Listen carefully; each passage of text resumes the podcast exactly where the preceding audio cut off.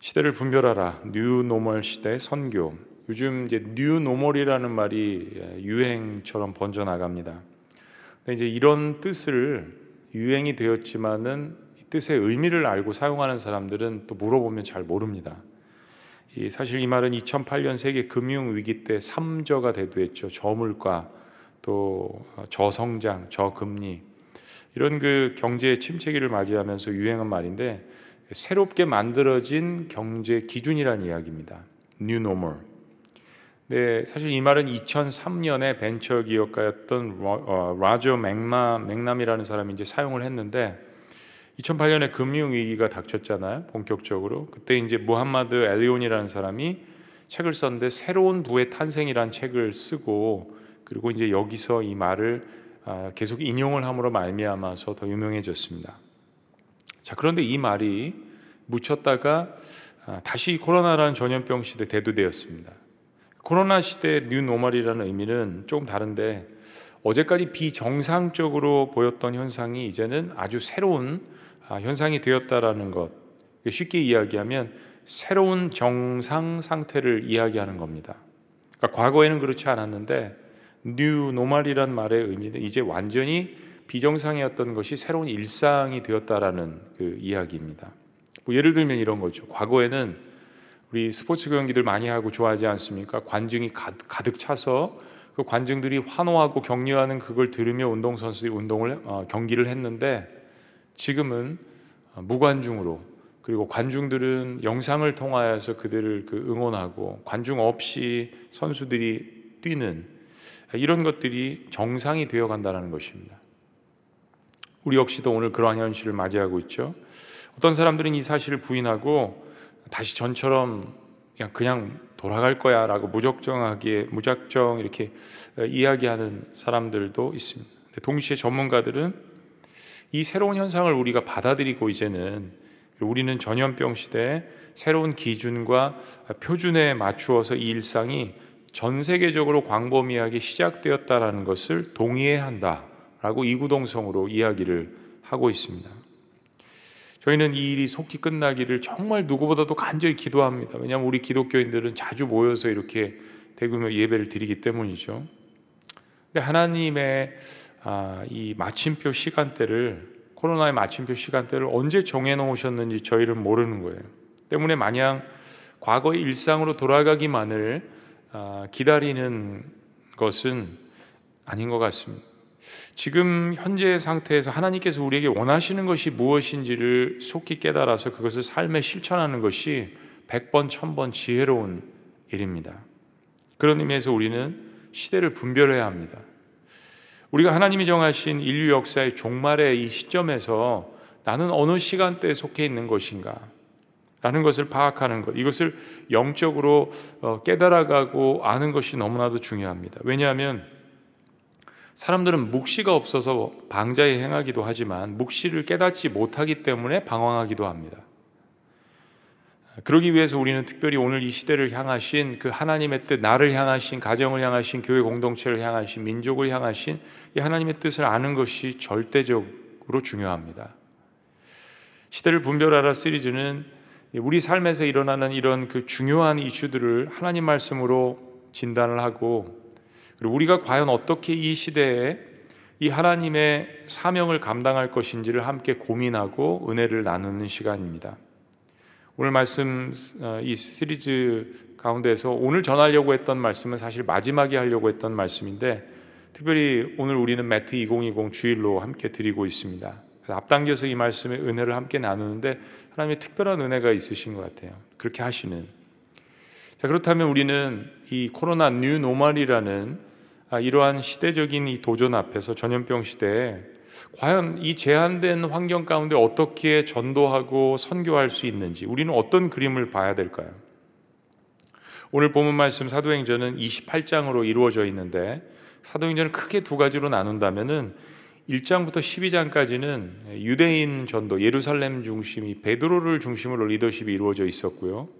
그리고 나머지 13장부터 마지막 28장까지는 이방인 이 사도 바울을 중심으로 이방인 선교가 이루어집니다. 그런데 이 선교의 중심의 축을 바꾸는 두 가지의 큰 사건이 있었는데 하나는 핍박이고 두 번째는 자연재해였습니다. 우리가 예배 시리즈 마지막에 본 말씀이기도 하지만 8장에 보면 스데반의 죽음으로 아, 예루살렘에 큰 핍박이 일어나서 그리스도인들이 사방으로 흩어지게 되죠. 이것은 예루살렘에만 국한되어 있던 예수 그리스도의 이 복음이 핍박으로 말미암아서 사람들이 각지에 흩어지게 되는데 그러므로 말미암아서 주변에 있는 수많은 지역들에게 복음이 증거되어지는 기회가 됩니다. 그리고 11장 19절에 보면 오늘 이제 11장인데 그 전에 보시면 이 사건으로 흩어진 사람들이 구브로와 베니게와 안디옥까지 가서 복음을 증거하게 된다고 해요. 근데 특별히 안디옥이라는 이 지역에서 수많은 헬라인들이 이방인들이 어, 예수 그리스도를 증거하는 흩어진 사람들로 말미암아서 복음을 증거하는데 이 사람들의 복음을 듣고 예수 그리스도를 영접하는 놀라운 사건이 일어나게 됩니다. 자, 이 중간에 사도행전 9장에서는 아, 이렇게 이 핍박을 하게 된 아주 주동하고 앞장섰던 사울이라는 이 청년이 오히려 예수님을 영접하게 되는 사건이 들어가 있죠. 그리고 10장에서는 베드로가 기도 가운데 환상을 보게 됩니다. 하늘에서 보자기가 내려오는데 온갖 깨끗이 하는 짐승들이 담겨져 있는데 하나님께서 잡아먹으라고 하시는 거예요. 하나님 안 됩니다. 잡아먹어라. 내가 깨끗하게 한 것을 네가 속되다고 할 수 없다. 잡아먹어라. 잡아먹어라. 그리고 꿈이 있겠는데 하나님 성령께서 이끄신 곳은 바로 로마의 백부장, 지금의 중대장 정도 역할을 하는 로마의 군대 지휘관 이방인이죠. 고넬료의 집에 이르러서 그의 복음을 증거했을 때 그의 온 가족이 예수 그리스도를 영접하는 놀라운 사건이 일어나게 됩니다. 자, 안디옥이라는 이방인 지역에서 흩어진 핍박으로 흩어진 유대인들이 가서 복음을 증거했는데 어마어마한 무리들이 이방인들이 헬라인들이 예수님을 영접해요. 어, 예루살렘 초대교회 리더 역할을 했던 베드로가 그도 터부시했던 이방인이었는데 하나님께서 고넬료에게 보내셔서 로마 백부장 어떻게 보면 유대인들과 원수 관계에 있는 이 이방인 로마의 백부장 예수 그리스도를 영접하는 놀라운 역사가 일어난 겁니다. Spiritual New Normal 영적인 새로운 일상이 시작되게 된 것입니다. 그래서 이 일 때문에 예루살렘 교회에서는 중대 회의가 열렸어요. 그 주제가 뭐냐면 야 여러분 이방인이 예수님을 영접했어요. 이게 감사하고 하나님께 영광을 돌리는 이야기가 아니라 퀘스천을 하는 겁니다. 이방인들이 예수님을 영접했어? 그런 일들이 일어날 수 있어? 라는 이 사건 때문에 충격을 받고 예루살렘 교회는 자신들 가운데 가장 영적으로 분별력이 뛰어난 바나바라는 사람을 안디옥에 파견을 합니다. 이를 조사하기 위해서 파견된 거예요. 바나바가 가서 직접 눈으로 보고 목격을 했습니다. 그런데 비유대인들 즉 헬라인들이 헬라인들이 예수님을 믿게 된 것은 사실이고 하나님께서 베푸신 놀라운 은혜 역사라는 것을 경험하게 됩니다. 그리고 바나바가 그 다음에 한 행동이 무엇이냐면 아까 말씀드린 사도행전 7장과 8장에서 예수님 믿는 사람들을 잡아다가 핍박하고 죽이기도 한 그 사울이라는 청년을 찾아간 것이요. 사울은 이미 다맥색 도상에서 즉 지금의 시리아의 수도인 다멕스커스에서 예수님을 만나고 완전히 변화되어서 다소에 머물면서 복음을 증거하고 있었죠. 근데 구장에 보면 예루살렘에 있는 모든 제자들이 사울이 변화된 것에 대해서 의심을 품었습니다. 두려워했습니다. 꺼려했습니다. 근데 그때 사울을 그 예루살렘에 있는 제자들에게 데려가고 소개한 사람이 누구냐면 바나바였습니다. 그래서 바나바가 그렇게 사람들을 세우는 사람으로 유명한 거예요. 이런 관계로 바나바가 이제 안디옥에서 이런 놀라운 역사들이 일어나기 시작했는데 가서 이 사울을 바울을 다시 불러다가 1년간 이 안디옥 교회에 머물게 하면서 제자 훈련을 하고 교회를 세웁니다. 같이 함께 그들을 제자 훈련을 시킨 거예요. 그리고 그렇게 세워진 교회가 바로 안디옥 교회입니다. 근데 놀라운 사실은 성경 기록하고 있는 놀라운 사실은 예루살렘에 폭발적인 성령의 역사 속에 역사가 있었음에도 불구하고 그리스도인 예수를 추종하고 따르는 사람들이란 이 위대한 별명이 예루살렘에서 생겨난 것이 아니라 바로 안디옥 이방 지역 헬라인들이 믿는 그 지역에서 그리스도인이라고 시작되었습니다. 25절과 26절 말씀을 봅니다.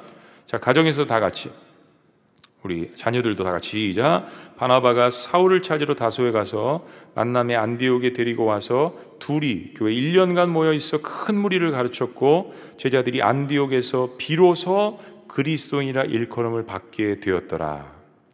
자, 이런 배경으로 오늘 본 말씀을 통해서 과연 코로나 new normal 시대에 우리 지구촌 교회 선교를 어떻게 감당할 것인지 함께 말씀을 나눠 보기를 원합니다. 첫째는 성령님의 인도하심을 철저하게 받아야 합니다. 어떻게 받아야 한다고요?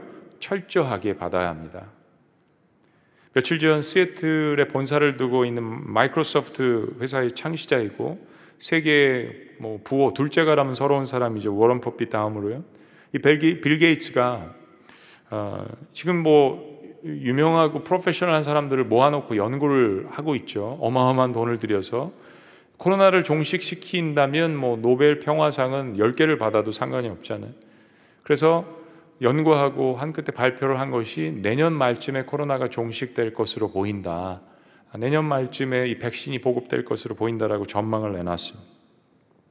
동시에 많은 전문가들은 내년에 코로나가 끝난다고 해도 우리는 이제 이런 전염병이 주기적으로 굉장히 짧은 시간에 다시 광범위하게 반복적으로 생겨날 것임을 알고 받아들이고 대비해야 한다는 이야기를 합니다. 상당히 설득력 있는 이야기들입니다. 이 세상에 있는 사람들은 누구나 이 고난의 때 영향력 있는 사람들의 말에 귀를 기울이기를 원해요. 여러분, 언택이라는 말은 영어가 아닙니다. 마치 영어인 것처럼 쓰시는데 영어가 아니에요. 영어 단어에 없는 이야기를 한국 사람이 만들어낸 겁니다. 비대면이라는 말이 사실은 맞는 이야기죠. New. 이런 이야기들 누군가 영향력 있는 사람들이 만들어서 회자되는 거예요. 특별히 시대가 어려울수록 내일 일이 걱정되고 앞이 보이지 않을수록 사람들은 너무 궁금하고 내일이 어떻게 될지 예언자적인 그런 이야기들의 귀를 기울이기를 원합니다. 그런 그런 사람들의 이야기에 귀를 기울이고 그런 사람들이 시대를 이끌어 나가는 거예요. 세상의 이치도 이런데 여러분 영적인 일은 말할 것도 없습니다. 우리 개개인 성도뿐만 아니라 특별히 교회를 세우시고 세계 선교를 주도하시는 이끌어 가시는 분은 성령 하나님이시라는 이 사실을 저희들이 다시 한번 마음 가운데 각인해야 합니다. 오늘 본문은 이렇게 시작합니다. 27절 말씀. 그때 어떤 때입니까? 안디옥 교회를 이렇게 세우게 하시고 바울과 바나바가 사역을 하던 이때 이방인들이 주님께로 돌아올 그때 선지자들이 예루살렘에서 안디옥에 이르니 갑자기 선지자들이 등장을 합니다. 한 그룹의 선지자들이에요. 그들이 예루살렘에서 안디옥으로 갔습니다. 우리는 선지자들이 구약에만 존재한다고 생각하는데 그렇지 않습니다. 신약에서도 선지자들은 존재합니다. 이들은 사도들과 함께 이 하나님의 사역을 왕성하게 복음을 증거하는데 같이 동역을 했습니다. 선지자는 특별히 성경에서는 미래의 일을 예언을 많이 하기도 하지만 그러나 지금 이 시대에 우리가 어떻게 하나님 말씀으로 각성하고 회개하고 이 시대를 어떻게 이끌어야 할지에 대한 그런 말씀들을 강력하게 과감 없이 선포를 하는 역할을 감당합니다. 목회자 역시 목양적인 측면과 선지적인 이 측면이 동시에 균형을 이루어야 합니다. 시대에 필요한 하나님의 말씀을 과감없이 증거하는 것. 예루살렘에서 안디옥에 이른 선지자들 중에 아가보라는 선지자가 있었습니다. 후에 사도행전 21장에 보면 사도 바울이 체포될 것임을 그 예언하기도 한 선지자입니다. 그 아가보 선지자가 오늘 이렇게 예언을 합니다. 28절. 그 중에 아가보라 하는 한 사람이 일어나 성령으로 말하되 천하에 큰 흉령이 들리라 하더니 글라우디오 때 그렇게 되니라. 아가보 선지자는 임으로 이야기한 것이 아니라 기도 가운데 환상 가운데 말씀 가운데 하나님이 주신 그 말씀 성령에 따라서 미래 일을 예언하는데 기근이 큰 흉년이 들 것이라는 것입니다. 글라우디아 때 황제의 통치 때 전 세계적으로 이런 팬데믹과 같은 큰 기근이 들었다라는 역사적인 기록은 없습니다. 그러나 요세푸스 역사학자에 의하면 AD 46년에서 48년에 아, 중동 지역의 여러 지역에 기근이 발생했다는 기록이 있고 특별히 유대 지역에 심각한 기근과 흉년이 있었다는 기록을 증언합니다. 여러분 성령님의 음성을 듣는 것은 신비주의가 아닙니다. 성령님은 하나님의 영이십니다. 하나님을 따르는 그리스도인들은 당연히 시대를 분별하기 위해서 하나님의 음성을 들어야 합니다. 사도행전에 다른 별명이 있는데요. 바로 성령 행전입니다. 사도들은 하나님께 부름을 받아서 그들이 또 보냄을 받고 복음을 증거해서 그래서 사도행전이라고 불림을 받지만 그러나 모든 사도들의 그 역사들을 보면 사도들은 철저히 성령님의 음성을 듣고 순종해서 그 사역들을 감당했습니다. 사도 바울이 때로는 혼신으로 때로는 여러 사람들과 같이 당시 알려진 전 세계를 세 번이나 걸쳐서 그 흔한 자동차도 마차도 없었던 그런 시대에 마차가 있긴 했지만 사도 바울은 그런 교통수단을 사용할 수 없었던 그런 환경 가운데 여행하며 정확하게 성령님께서 이끄시는 지역으로 정확하게 성령님의 역사하심을 통하여서 복음을 증거할 수 있었습니다. 성령 하나님께서 선교를 이끌어 가신다는 것이죠. 오늘 사도행전 11장에만 직간접적으로 성령님과 하나님의 음성을 뜻하는 단어들이 이 한 장에만 여러 번 반복, 반복되어서 등장을 합니다. 7절 말씀. 또 들으니 소리 있어 내게 들으되. 베드로의 이야기죠. 하늘에서 하나님의 음성이 들렸다니. 9절 또 하늘로부터 두 번째 소리가 있어. 12절 깨달았어요. 성령이 내게 명하여. 13절 천사가 내 집에 서서 말하되 천사를 통해서 하나님께서 말씀하신 거죠. 15절 성령이 그들에게 임하시기를. 16절 성령으로 침례를 받으리라. 24절 성령과 믿음이 충만한 사람이라. 바나바에 대한 이야기입니다. 28절 그 중에 아가보라 하는 한 사람이 일어나 성령으로 말하되 여러분 이 짧은 한 장에 그리고 사도행전에 거의 곳곳에 성령의 역사가 있음을 이야기합니다. 성령님의 음성은 우리 인생의 개인에게도 내비게이션이고 귀 있는 자는 성령이 교회에게 하신 말씀을 들을지어다 교회도 선포되는 하나님의 말씀이고요. 그 하나님의 음성을 오늘도 듣기 위해서 우리는 그래서 매일 부단히 하나님의 말씀을 큐티하고 묵상하는 것입니다. 나누는 것입니다. 무시로 깨어서 기도하는 것입니다. 근데 여러분 말씀드린 것처럼 기독교인들만 그런 것이 아닙니다. 지금 이 시대에 얼마나 많은 사람들이 내일 일이 염려가 됩니까? 내일 하루 끼니가 걱정이 됩니까? 얼마나 불안 가운데 근심 가운데 살아가는지 모르겠습니다. 그래서 세상에 있는 사람들도 여러 소리에 귀를 기울입니다. 그런데 before 코로나든 after 코로나든 모든 시대는 성령님께서 이끌어 가십니다.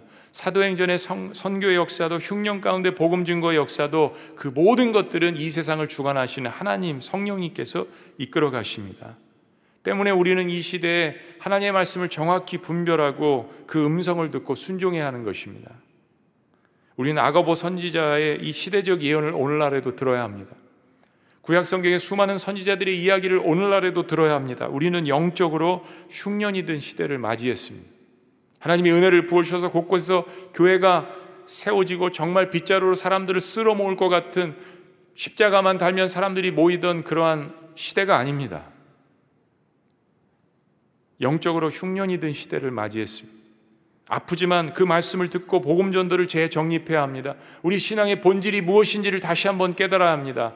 교회가 무엇인지를 깨달아야 합니다. 절망적일 수 있지만 우린 정말 뉴노멀 시대에 새로운 일상을 맞이했는데 그렇기 때문에 과거나 지금이나 현재나 미래나 그 모든 역사를 이끌어 나가시는 분은 하나님이시며 그 하나님께서 주시는 그 성령님의 음성을 오늘도 들어야 하는 것입니다. 두 번째, 코로나 뉴노멀 시대에 지구촌 교회 선교는 어떻게 될까요? 두 번째는 고난을 통해서 하나가 되어야 합니다. 고난을 통해서 뭉쳐야 합니다. 핍박은 예루살렘에 머물던 기독교를 유대 지역 밖으로 끄집어내었습니다. 복음의 축을 예루살렘에서 사마리아와 안디옥 이런 지역으로 옮기게 하셨습니다. 하나님은 코로나 new normal 시대를 통해서 때로 예배당 신앙 안에만 갇혀 있었던 우리를 세상 밖으로 끌어내십니다. 여러분 지금 보세요. 아무도 이 자리에 있지 않지 않습니까? 수만 명이나 되는 지구촌의 성도님들이 여러분 이것은 new normal입니다. 과거 있었던 일이 아닙니다. 교회가 핍박을 받고 있습니다. 문매를 맞고 있습니다. 망신을 당하기도 합니다. 저는요 솔직히 말씀드리지만 저희 지구촌 교회가 수만 명이 모이는 대형 교회인지 잘 모르겠습니다. 그런 것이 보이지 않습니다. 그런, 그런 것이 생각되어지지 않습니다. 오늘 예배를 돕는 인원, 정부에서 이야기한 20명 이하의 사람들만 있습니다. 어떤 일반 성도도 없이 텅 빈 예배당에 설교를 하고 있습니다. 우리가 과거에 기대했던 바가 아닙니다. 우리는 마음이 상하기도 하고 슬프기도 하고 저항을 해보기도 하고 왜 이런 일이 일어나니 누구를 탓하고 싶어서 원인을 쏟아부을 그 원망할 구석을 랜섬을 희생양을 찾습니다. 새로운 변화가 시작되면 사람들은 저항합니다. 변화를 원한다라고 이야기해도 새로운 변화가 시작되면 저항하는 것이 인간의 본질입니다. 전통을 버리는 것을 죽음으로 생각합니다. 그러나 우리는 사도 바울의 고백처럼 말씀의 본질 예수 그리스도 십자가 부활 외에는 배설물로 여길 줄 알아야 합니다. 이것을 바꾸시려고 하나님께 사용하신 것이 핍박, 사람들을 흑게 만드셨습니다. 또 하나는 기근이었습니다. 예루살렘 교회는 한동안 이방인들도 예수님을 믿는다라는 이 spiritual new normal 이걸 받아들이지 못하고 저항했습니다. 머리로는 성경 말씀을 아니까 이해는 하는데 가슴으로 받아들이기 싫었던 거예요. 그만큼 이방인들을 싫어했습니다. 그런데 신앙적 핍박이 일어나자 그들의 본연의 자세를 깨닫고 여기저기 흩어져서 복음을 증거하는데 수많은 지역에서 이방인들에게 복음을 증거하게 된 거예요. 사울이 바울되어서 열세 번째 사도로 전 세계에 흩어서 복음을 증거하기 이전에 하나님께서 그 밑바탕을 깔아 놓으신 것입니다. 준비시키신 것입니다. 핍박을 통하였어요. 우연의 일치일까요? 두 번째는 오늘 아가야 예언처럼 유대 심한 기근이 임했습니다. 그런데 이 기근으로 중심축이 다시 한번 흔들리고 흩어졌던 그리스도인들에게 놀라운 역사가 일어나게 됩니다. 29절. 다 같이 읽습니다. 시작. 제자들이 각각 그 힘대로 유대에 사는 형제들에게 부조를 보내기로 작정하고 가정에서도 다 읽고 계신 거죠. 예. 예배 10분 전에 시작하는데 다 들어오시는 거죠. 예.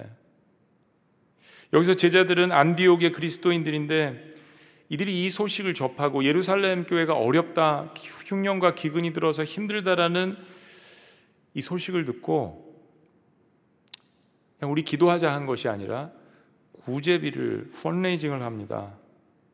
그리고 선교비를 만듭니다. 그리고 보내기로 작정을 합니다. 기근이 곳곳에 일어났기 때문에 안디옥도 형편은 마찬가지였을 거예요. 형편이 있어도 이런 일을 하는 것은 쉽지 않습니다. 말하자면 이거예요. 지교회가 자신들을 세운 모교회를 도운 것입니다, 여러분. 적나라하게 말하자면 이방인인 안디옥 교회가 정통 유대인인 예루살렘 교회를 도운 거예요. 만약에 상황이 좋았다면 유대인들이 자존심이 있으니까 안 받았을 거예요. 근데 안 받을 수 없는 상황으로 하나님께서 만들어 버리셨습니다. 선교의 축이 이동됩니다. 하나님이 이 사건을 통해서 유대인 선교 중심인 그리고 베드로 중심의 리더십에서 이방 전도 중심인 사도 바울 리더십으로 이동을 시키십니다. 여러분 누가 리더십을 가졌든지 어디가 뭐 좀 더 선교하다 이게 중요한 이야기를 하고자 하는 것이 아닙니다. 무엇보다 가장 중요한 것은 그토록 이방인을 무시하던 예루살렘에 있던 성도들과 안디옥 교회 이방인 성도들이 이 기근이라는 고난 가운데 하나가 된 것입니다. 하나가 된 것. 과거에는 우리 동양에서 특별히 한국과 일본, 중국 이런 지역이 유럽에서 많은 선교사님들을 받았지만 지금 우리가 역 선교사님들을 파송하고 있지 않습니까? 우리들의 이야기입니다. 또 우리의 선교를 받은 아프리카나 다른 나라들에서 또 우리들에게 선교를 할 수도 있는 그런 시대가 펼쳐질 수도 있는 것이 우리가 원하지는 않지만요. 예루살렘 교회는 사실 계속된 유대교의 핍박과 지속된 흉년으로 이중고를 겪고 있었습니다. 하나님께서 무엇인가 이것을 허용하신 것이요. 근데 하나님이 주신 흉년이라는 이 고난 가운데 처음으로 서로가 사랑이 담긴 물질을 주고받는 아름다운 역사가 일어났습니다. 놀라운 역사입니다. 한국 교회는 많은 분열을 경험했습니다. 여러분 한국 교회처럼 교단과 교파가 많은 나라도 없습니다. 이거 정말 회개해야 합니다. 지역 간 분열, 이 작은 나라에서 지역 간 분열, 정치적 분열, 이념적 분쟁, 나라가 남북으로 쪼개졌는데 또 쪼개고 세대 간 분열, 계층 간 분열. 하나님께서 이제 제발 그만이라고 이야기하십니다. 지금 서로가 분노를 서로에게 쏟아붓고 있지 않습니까? 그러나 이런 때에도 그리스도인들은 고난의 시기에 분노와 원망을 멈추고 성령님께서 이 시대에 무엇이라고 이야기하시는지를 듣고 하나가 되어야 합니다. 일부러 전염병을 퍼뜨리고 남을 배려하지 않고 마스크도 쓰지 않고 거리도 지키지 않고 이런 문란한 행위들은 처벌받아 마땅합니다. 법은 지켜야죠. 그러나 나도 모르게 일상 가운데 확진이 된 사람을 범죄인 취급하는 문화 또한 하나님이 보시기에 선하지 못한 일입니다. 그래서는 문제가 해결이 안 되지 않습니까? 그래도요, 우리나라는 100명, 200명, 300명 정말 마음이 아프고 우리가 빨리 가라앉아야겠지만 여러분 전 세계적으로 보세요. 수만 명, 수십만 명. 정말 우리나라 방역도 잘하고 너무 수고 많이 하고 국민들 격려와 위로가 많이 필요합니다. 그렇죠. 사람들 마음이 상해 있습니다. 갈라져 있습니다. 서로를 두려워하고 예민하고 신경이 날카로워져 있고 원망을 쏟아낼 구석을 찾습니다. 여러분 확진자는 생각해 보면 병에 감염된 감염자 환자지 범죄자가 아니지 않습니까? 암에 걸리면 범죄자인가요? 교통사고 나면 범죄자인가요? 아니지 않습니까? 제가 몇 개월 전부터 우리 교회는 확진자가 나오면 그게 몇 명이든지 누구든지 얼마나 서로가 피해를 입든지 교회가 폐쇄되든지 서로 정죄하지 말고 기도하고 사랑으로 격려하자고 했습니다. 나도 걸릴 수 있는 일이니까. 감염이 된 사람들의 고통과 두려움이 얼마나 클지를 생각하는 것 공감 능력입니다. 누구보다도 공감 능력이 그리스도인들이 뛰어나합니다. 공감 능력의 정도가 신앙의 깊이이죠. 그 공감 능력이 가장 뛰어나신 분이 하나님이시며 예수 그리스도이신 것이 얼마나 감사한지 모르겠습니다. 하늘 보좌를 버리시고 이 땅에 내려오셔서 우리를 공감해 주신 하나님. 이것이 이방인과 유대인을 고난 가운데 하나로 만들게 했습니다. 오히려 전염병을 통해서 영적으로 성령 안에서 하나가 되는 놀라운 역사가 우리 안에 시작되기를 주의 이름으로 축복합니다. 세 번째, 코로나 뉴노멀 시대 지구촌 교회 선교는 복음 전도와 구제에 더욱 힘써야 합니다. 더욱 힘써야 합니다. 29절 다시 보면요. 제자들이 각각 그 힘대로 유대 사는 형제들에게 부조를 보내기로 작정하고 안디옥 교회 이방인 성도들은 자신들을 무시했던 예루살렘 교회 성도들의 고통을 보았습니다. 고난을 보았습니다. 어떻게 보면 안디옥 교회에 있었던 이방인들도 예루살렘을 미워했을 것 같아요. 그런데 성령께서 그들에게 긍휼의 마음을 주셨습니다. 긍휼의 마음을 주실 때 서로가 용서하고 화합하지 않습니다. 그리고 그들은 회의를 하며 구제 헌금을 보내기로 작정을 했습니다. 예루살렘에서는 야 안디옥에 진짜 예루살렘이나 예수님을 믿지 그런 지역에서 헬라인들이 예수님을 라고 모여서 회의를 했는데 우리 조사해 보자. 반대로 시간이 지나서 안디옥에서는 예루살렘의 고통을 받자 어, 정말 기근이 닥치고 흉년이 닥치고 그 성도들이 어려운가 본데 우리가 성금을 보내자. 우리가 선교비를 보내자. 같은 회의인데 내용이 달랐습니다. 그리고 어떻게 합니까? 각각 그 힘대로 자신의 능력에 맞게라고 번역할 수도 있겠죠. by ability. 그러나 한국말 번역대로 정말 힘껏 핍박과 기근 가운데 있는 예루살렘 성도들을 위해서 헌금을 모금한 것이 이 문맥상 맞는 것 같습니다. 초대교회 역사에서 기근 가운데 고통당하는 예루살렘 성도들을 위해서 헌금을 모금하고 보낸 교회는 안디옥 교회뿐만이 아닙니다. 갈라디아 교회 갈라디아 말씀에 기록되어 있습니다. 고린도 교회 고린도전서 16장 1절 그리고 마게도니아 아가 사람들 로마서 15장에 기록되어 있습니다. 이방인들이 구제와 선교를 위해서 예루살렘을 돕기 위해서 일어나는 것입니다. 바로 역선교가 일어나게 된 것입니다. 무엇 때문에요? 핍박과 자연재해 때문에요. 저는 하나님께서 인류 역사에서 이런 전염병이나 기근이나 재난이나 전쟁을 허용하실 때마다 우리가 참 절망 가운데 있고 두려움 가운데 있고 아픔 가운데 있지만 그러나 그 가운데서 하나님의 뜻을 발견하고 시대를 향하신 하나님의 음성을 발견하고 우리가 할 수 있는 만큼 서로를 돌아보고 불평하지 않고 원망을 쏟아붓지 않고 선행과 구제에 그리스도인들이 앞장서야 한다라고 믿습니다.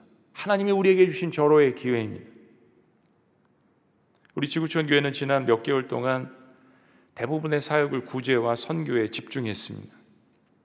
가장 먼저 대구를 그리고 용인시, 성남시 우리 정부 지자체들을 저희들이 돕지 않았습니까? 그들을 위해서 기도하고 그리고 가서 직접 기도하고 격려해 드렸습니다.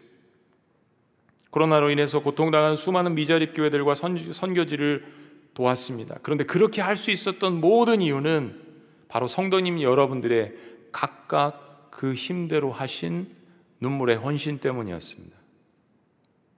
핍박은 사람들을 흩어져서 복음을 증거하겠지만 고난은 흩어졌던 사람들의 마음을 하나로 모으게 했습니다. 우리가 코로나 때문에 직접 그 현장에 가보지 못하지만 우리는 안디옥 교인들처럼 물질과 기도로 동역을 하게 된 것입니다.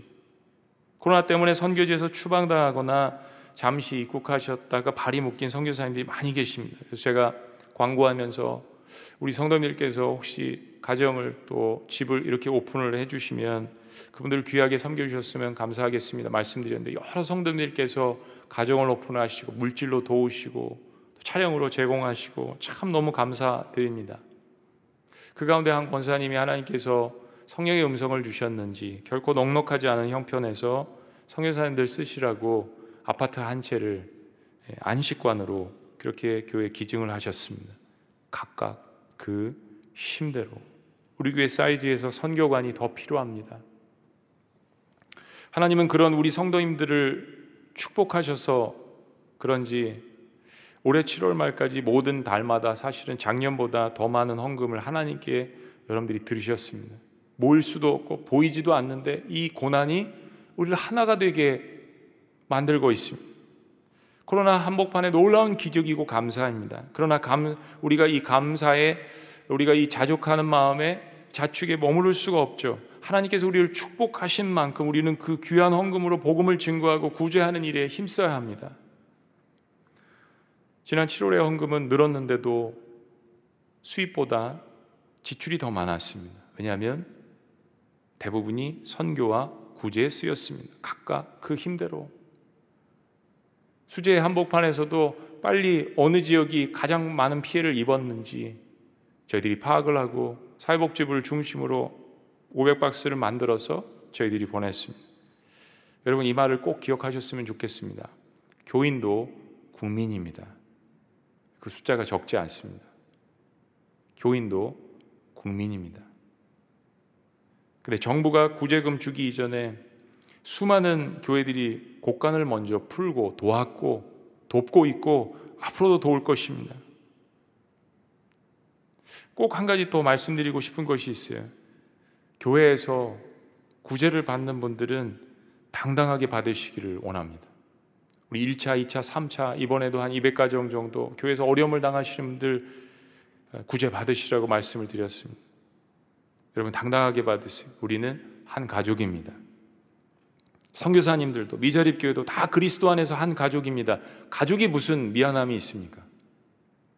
우리 교육자 사역자분들 한 3월 정도에 코로나가 창궐 할 때 함께 이 자리에 모여서 우리 2시에 함께 계속 기도했었죠. 그때 제가 말씀드렸어요. 여러분 가족 중에서 혹시 개척교회 목사님이나 부모님이나 가족이 있다면 어려움에 처해 있다면 이야기해 달라고 말씀드렸습니다. 왜냐하면 우린 가족이다. 한 가족이다.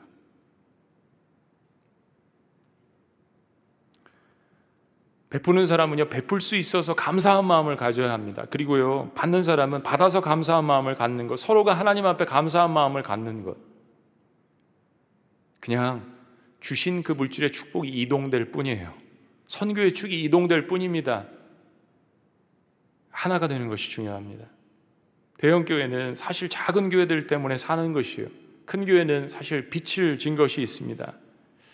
개척교회에서 예수님 믿게 해가지고 또 큰 교회로 보내는 사명들이 있다라는 거 저의 친구 동역자들이나 후배들이 쓴소리를 많이 합니다.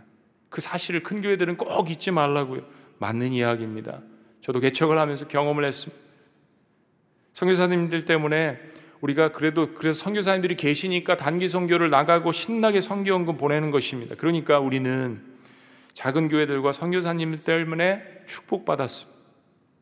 우린 빚진 자의 심정을 오히려 마음에 미안한 마음을 가지고 베풀고 돕는 그러면 서로가 마음이 얼마나 기쁘겠습니까? 여러 간증과 편지들이 수없이 많지만 몇몇 사모님들의 간증을 잊을 수가 없습니다. 남편 목사님을 먼저 보내시고 홀 사모님이 되신 그분들 우리가 한 50가정 이상을 도왔는데요. 잘 파악이 안 됐기 때문에 교단에 의뢰를 해서 도운 적이 있습니다. 그분들이 우리가 보낸 편지와 성공을 받고 한참을 그 편지를 들고 펑펑 우셨다고 해요. 근데 그 이유가 받은 성금 때문이 아니었습니다. 물론 그것도 있었겠지만 가장 큰 이유가 뭐냐면 이렇게 버려진 것 같은 삶이었는데 목사님 떠나시고 가정이 얼마나 힘들었겠어요.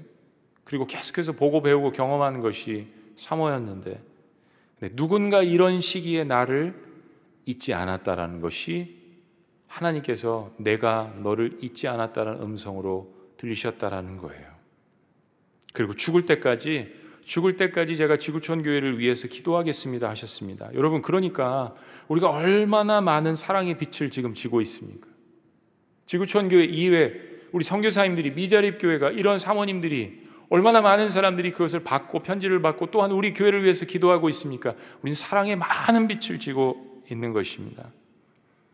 마지막 네 번째 코로나 뉴노멀 시대 지구촌 교회 선교는 내 교회와 주변 이웃은 우리 교회가 책임져야 합니다. 하나님, 제 주변은 제가 책임지겠습니다. 30절 말씀을 봅니다. 이를 실행하여 바나바와 사울의 손으로 장로들에게 보내니라. 안디옥 교회는 구제 헌금을 수고해서 바울과 바나바의 손으로 예루살렘에 도착하게 했습니다. 여러분, 하나님의 역설입니다. 예루살렘의 그리스도인들을 핍박했던 사울이라는 청년을 하나님께서 바울로 만드셔서 안디옥 교회 지도자로 세우시고 예수님 믿었는데도 불구하고 여전히 예루살렘에 있는 제자들은 사도 바울을 만나기를 꺼렸었는데 이제는 사도 바울이 바나바와 함께 펀레이징을 해서 선교지에 그 헌금을 들고 바울과 바나바의 손에 그 헌금을 맡기시고 예루살렘 교회로 향하게 하시고 그들의 손을 통하여서 자신을 미워하고 두려워했던 사람들을 돕게 하십니다. 하나님의 역설. 선교는 그런 것입니다. 이방인과 유대인이 하나 되고 확진자와 비확진자가 하나가 되고 기독교인과 비기독교인들이 하나가 되는 놀라운 역사들이 이 한복판에 있다라는 것을 저희들이 기억해야 합니다. 하나님께서 이 놀라운 역사를 그동안 기독교인들을 핍박했던 사울의 손에 맡기셨습니다. 얼마나 놀라운 역사입니까? 각 목장에서 지정된 국내 선교와 해외 선교지가 있습니다. 그렇죠? 하나님께서 여러분들 손에 그 미자립 교회, 농어촌 교회 선교지를 맡기셨습니다. 여러분을 믿으시고 여러분 목장을 믿으시고 그 사역팀을 믿으셨기 때문에 맡기신 것입니다. 삼천 중보 용사 기도에게 우리 교단 삼천여 교회를 각각 한 교회씩 맡겨 드렸습니다. 바울과 바나바의 손에 맡기시듯이 여러분의 손에 그 교회를 하나님께서 맡기신 것입니다. 이 어려운 시대 그 목회자, 그 선교지, 그 선교사님 교회와 나라 지역을 붙들고 도시를 붙들고 정부를 붙들고 공무원을 붙들고 의료진을 붙들고 기도하시기를 바랍니다. 여러분께서 하나님께서 여러분들을 믿으신다는 사실을 기억하고 그 손에 사역지를 맡기셨다는 이 사실을 잊지 않으시기를 바랍니다. 여러분 세계 복음화는 우리 주변부터 시작하는 것입니다. 일부 일탈하는 교회들 때문에 교회가 미움을 받고 터부시되는 그런 시대가 되었지만 또 건강하게 자라는 교회들이 묵묵히 계속해서 주변 이웃들을 돕고 구제하고 복음을 증거하고 선교한다면 다시 수많은 것들이 회복되어질 것입니다. 때문에 하나님께서 우리를 이 시대에 이 자리에 우리를 부르셨다면 각각의 주어진 자리에서 우리는 하나님께서 맡기신 사명에 최선을 다하는 것입니다. 결과와 때는 하나님이 이루십니다. 분당과 수지 지역의 상가와 우리 소상공인 분들이요. 지구촌 교회 예배 언제 다시 시작하냐고 질문을 하신다고 합니다. 우리 교육자와 사역자들은 주변에 잘 안 돌아다니니까 잘 모르시잖아요. 성도님들께 드린 이야기입니다. 지구촌 교회 예배 언제 시작하냐고. 여러분 왜 그렇습니까? 그동안 주일, 수요 예배, 금요 예배 때마다 예배 전이나 예배 후에 각각 속으로 흩어져서 말씀 나누고 격려하고 기도하고 식당에서 커피숍에서 그리고 주변에서 물건을 사며 골목 상권을 풍요롭게 했습니다. 교회 모임이 주변의 상권과 깊은 관련이 있는데 교회가 모임을 하지 않으니까 언제 다시 교회가 예배를 드리는지 목 놓아 기다린다는 고백입니다. 하나님만이 하실 수 있는 일이에요. 사랑하는 여러분, 우리 교회가 문을 닫으면 주변의 사람들이 슬퍼하는 교회, 그리고 우리 교회가 다시 현장 예배를 재개하면 주변이 기뻐하고 축제를 하는 이웃과 함께하는 교회, 그런 교회가 되시기를 주의 이름으로 축복합니다. 기도하시겠습니다. 가정에서도 자녀들과 함께 우리 청년들도 모든 이 예배를 함께 드리는 분들 우리 잠시 함께 기도했으면 좋겠습니다. 부모님들은 아내와 남편은 서로가 손을 붙들고 함께 기도했으면 좋겠습니다. 우리 자녀들이 다시 학교 가는 것이 두려운 시대가 되었습니다. 자녀들도 심정적으로 많은 어려움이 있습니다. 아빠, 엄마, 왜 내가 이런 시대에 내가 왜 마음대로 친구들 못 만나고 학교 못 가고 이야기할 수 없는 어려움들이 우리 가정에 닥칩니다. 실직을 하시는 분들, 내일 직장인이 어떻게 될지 모르는 분들, 교회 다닌다고 그것 때문에 어려움을 겪으시는 그런 분들, 건강에 어려움을 겪고 확진자로 낙인 찍히고 이런 어려운 시기에 우리가 어떻게 해야 할까요? 교회 다니는 사람들 식당에서 받지 않습니다. 그런 문구들도 봅니다. 우리는 그렇지만 성령님의 인도하심을 철저하게 받아야 합니다. 때로는 맞기도 하고 쫓겨나고 핍박도 받지만 묵묵히 하나님의 음성으로 이웃을 사랑하고 기도하 그들을 위해서 기도하고 복음을 증거하는 것 고난을 통하여서 잠잤던 그리스도인들이 깨어나는 것입니다. 우리라도 서로 격려하고 이방인과 유대인들이 하나가 될 수 있는 역사가 기근 가운데 핍박 가운데 사도행전이 일어났습니다. 복음 전도와 구제에 더욱더 힘을 써야 합니다. 각각 그 힘대로 하나님께서 우리의 손에 맡겨 주시지 않았습니까? 하나님 우리 지역, 우리 도시 제가 책임지겠습니다. 전염병 시대의 선교 우리의 몸은 흩어졌지만 성령 안에서 우리가 영으로 하나 되는 것 더 훈련하고 연습하는 시간입니다. 정말 마지막 때를 바라보면서 더욱더 서로 성령 안에서 하나가 되는 것. 하나님께서 안디옥 교회를 얼마나 축복해 주셨습니까? 이 한복판에서 지구촌 교회도 하나님께서 축복해 주셔서 이렇게 모일 수 없는 환경 가운데도 더 물질을 하나님 앞에 드리고 그것으로 구제하고 복음을 증거하고 선교할 수 있는 것 하나님께서 기뻐하시는 일입니다. 여러분 우리 이 시간에요. 잠시 기도했으면 좋겠습니다. 우리 어려운 이웃들을 먼저 생각하며 주변에 있는 이웃들 혹시 그런 가정에 계신 분들을 위해서 제가 성령 안에서 여러분들을 위해서 기도합니다. 질병 가운데 있는 분들 하나님의 치료하심이 있도록 시집 가운데 있는 분들 하나님께서 굶기지 않으시도록 성령님의 인도하심이 철저히 임하는 교회 고난을 통해서 하나가 되는 교회 복음 전도와 구제에 앞장서는 교회 내 교회와 주변 이웃 하나님 제가 책임지겠습니다라는 고백을 하는 선교적인 교회 우리 특별히 6만여 한국 교회를 위해서 이런 마음으로 기도합니다. 미자립 교회를 위해서 그리고 수고하는 일선의 공무원과 의료 방역팀을 위해서 기도합니다. 특별히 선교사님들을 위하여서 기도합니다. 우리 다 같이 하나님 앞에 내어놓고 성령 안에서 함께 기도합니다. 아버지, 아버지, 주님, 핍박 때문에 흩어지고 고난 가운데서 어려움이 있지만 서로가 성령 안에서 잠잤던 영혼들이 깨어나서 함께 기도합니다. 민족을 올려드리고 6만여 한국교회를 올려드리며 하나님 정부를 위해서 일선 공무원들과 수고하는 방역팀들을 위해서 기도합니다.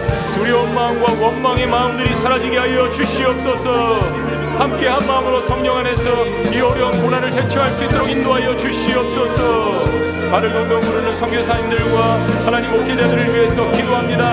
하나님께서 주시는 이 소망의 말씀을 성령 안에서 들을 수 있도록 인도하여 주시옵소서. 시대를 분별하라니 하나님의 말씀 가운데서 우리 마음 가운데 소망이 있을 수 있도록 주님 인도하여 주시옵소서. 하나님 감사합니다. 성령님, 하나님 말씀에 건밖에 없사오니 우리의 가슴을 찌르기도 하시고 우리의 마음을 다시 회복시켜 주시기도 하시고 마른 뼈에 생기가 돌게 할 수 있는 성령의 역사가 있게 하여 주시옵소서. 고난 가운데 흩어졌던 영들이 주의 성령 가운데서 하나가 되게 하여 주시옵소서. 미자입 교회를 돕고 우리의 이웃을 돕는 복음 전도와 구제에 더욱더 힘쓰게 하여 주시옵소서. 하나님 내 교회와 내 이웃은 내가 책임지겠습니다. 수고하는 일선 공무원들과 방역팀들과 의료팀들을 위해서 기도하는 교회, 선교사님들을 위해서 기도하는 교회가 되도록 인도하여 주시옵소서. 하나님 확진자들 그리고 하나님 병 가운데 병상 가운데 있는 두려움 가운데 있는 모든 사람들을 주의 성령께서 치료하여 주시옵소서. 예수님의 이름으로 기도합니다. 아멘. 우리 자리에서 다 같이 일어나십니다. 주가 일하시네. 그러한 한복판에서 아끼지 않는 자에게 주가 일하신다라고 우리 함께 이 시간 고백합니다. 날이 저물어 갈 때, 날이 저물어 갈 때 빈들에서 걸을 때 그때가 그때가 하나님의 때, 하나님의 때 솔직하게 고백합니다. 내 힘으로 안 될 때, 내 힘으로 안 될 때. 빈손으로 걸을 때, 빈손으로 걸을 때. 내가 고백해. 내가 고백해. 여호와 이래 다시 한번 고백합니다. 날이 저물어 갈 때, 소망이 없을 때, 낙담되어 있을 때, 빈들에서 걸을 때, 빈들에서 걸을 그러나 고백합니다. 그때가 하나님 내 힘으로 안 될 때, 빈손으로 걸을 때, 내가 고백해 여호와. 고백합니다. 주가!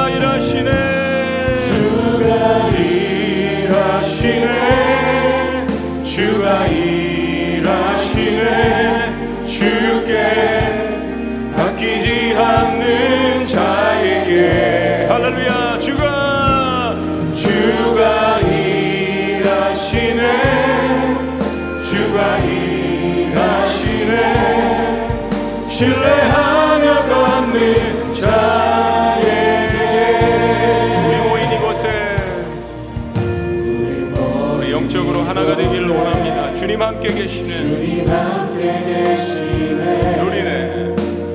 누리네 아버지 은혜. 비록 부족하지만 적은 떡과 물고기를 올려드립니다. 떡과 물고 내 모든 것 각각 그 힘대로 모든 걸 드릴 때 모두 고백해 여호와 이래 내 손을 올려드립니다. 주가 주가 일하시네 주가 일하시네. 주께 아끼지 않는